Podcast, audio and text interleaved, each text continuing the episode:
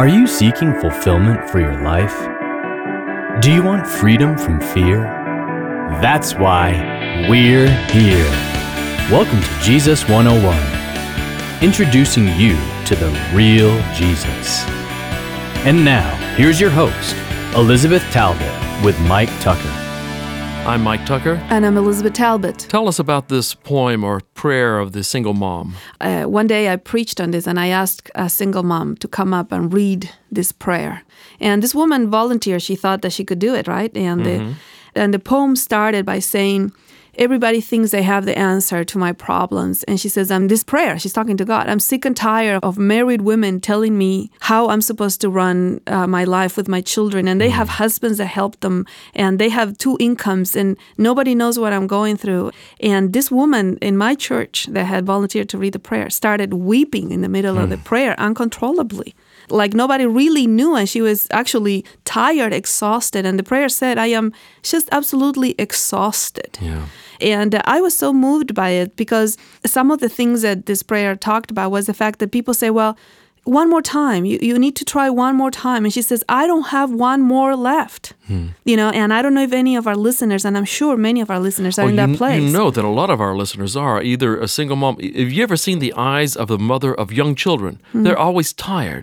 There's a reason for that. But you add to that being a single mom. Hmm. It's just it's insane. Yes, and many of you that are listening perhaps have lost jobs uh, or and you don't want to hear one more person saying, "Okay, try one more time." Yeah. And you'll say, "Well, I don't have one more left." The last one was the one more that I had left. And now I just sit down and, and weep.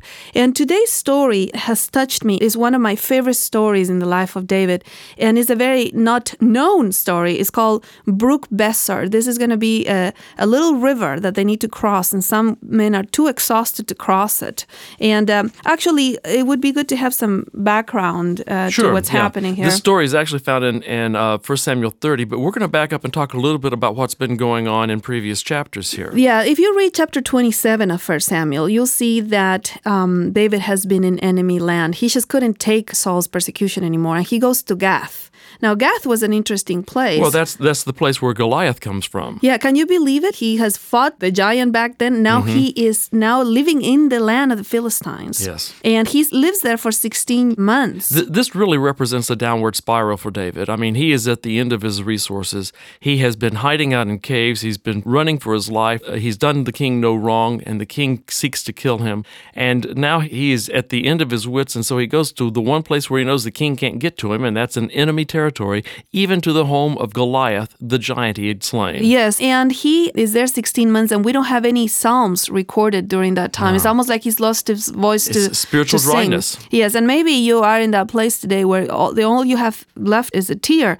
And if you think this was bad enough, uh, David becomes double faced. He's Yeah. telling the king of, of the enemy Double that he. faced. That's an interesting expression. In, in English, it would usually be two faced, but still. Yeah, well, But two, this means the same two-faced, thing, yeah. you are like uh, speaking on both sides of your mouth. That's Is right. that a Well good done. English it's expression? very well done. okay, so he uh, goes to um, the king and says the king thinks that he's working for him, Mm-hmm. but he can't turn against Israel. So he goes and raids the, the Amalekites or other cities and then kills everybody, so nobody can tell the truth that he's not going against Israel. I mean, this is a terrible time for Oh, David. it is an awful time, and he's doing some things that he wouldn't think of doing otherwise. But now he's doing them, and it's because of the exhaustion that he's experiencing. And so here in chapter 30 of 1 Samuel, we come to a place where this is the end. There's not one more left for David and his men. He comes to Ziklag, which was the town that the king of Gath gave him.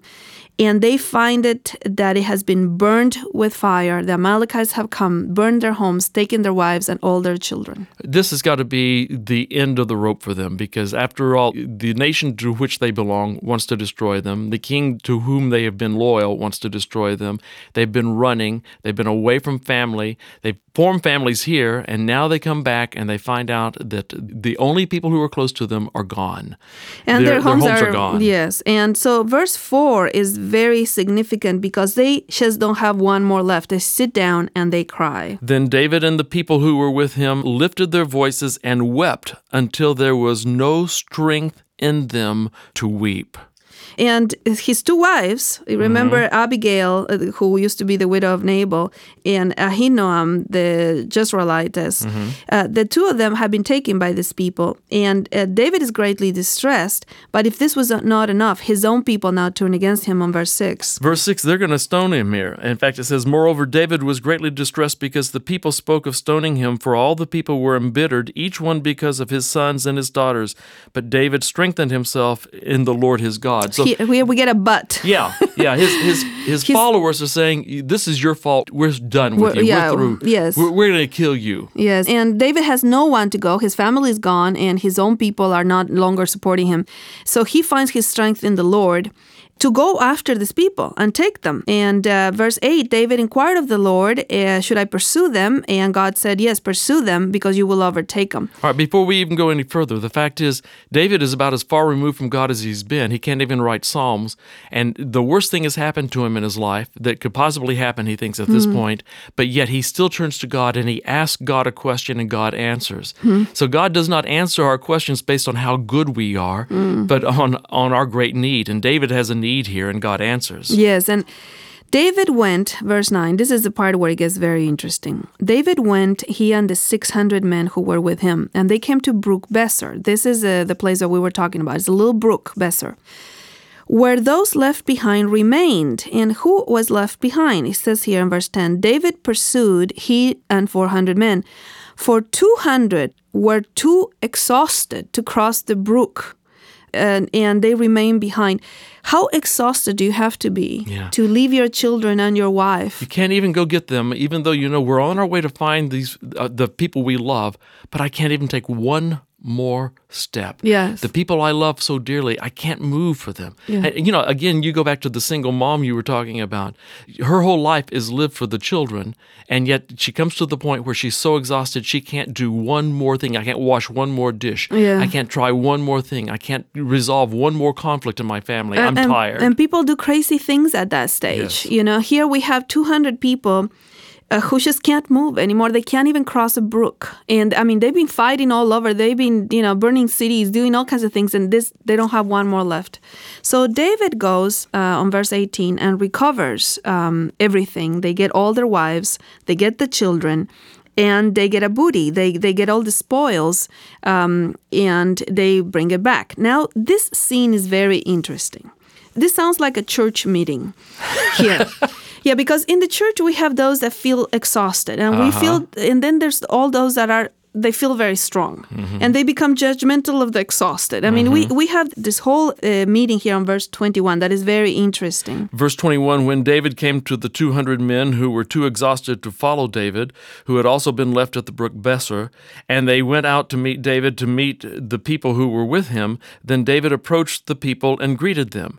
Then all the wicked and worthless men among those who went with David said, Because they did not go with us, we will not give them any of the spoil that we have recovered, except to every man his wife and children, that they may lead them away and depart. This is really arrogant. We're gonna you kick know? 'em out. Yeah, th- They're he says like, we're not going to give you any money or anything, but you can have your wife and your children, and don't say a word because we're being too generous already. Yeah, go away then. And David says, No, this is not the way it works because the victory is actually the Lord's. And we are even blessed that the Lord allowed us to have this victory. And this is going to be uh, divided among everybody because the exhausted get a, a part of it also. Well, notice what the Bible calls the people who were judgmental enough to say you're not going to get anything wicked and worthless. yes. wicked and worthless are those who are judgmental, saying, All right, because you're too tired, I'm sorry, you don't have any part with us. And David said, Absolutely not. We must not do so, my brothers, verse 23, with what the Lord has given us. And then he mm-hmm. makes it a statute that any, an ordinance, that any time that they, there is a victory on behalf of the people, everybody will get the spoils. And this is very important because this is the way that salvation works. See, salvation is uh, done by Jesus Christ who wins the victory.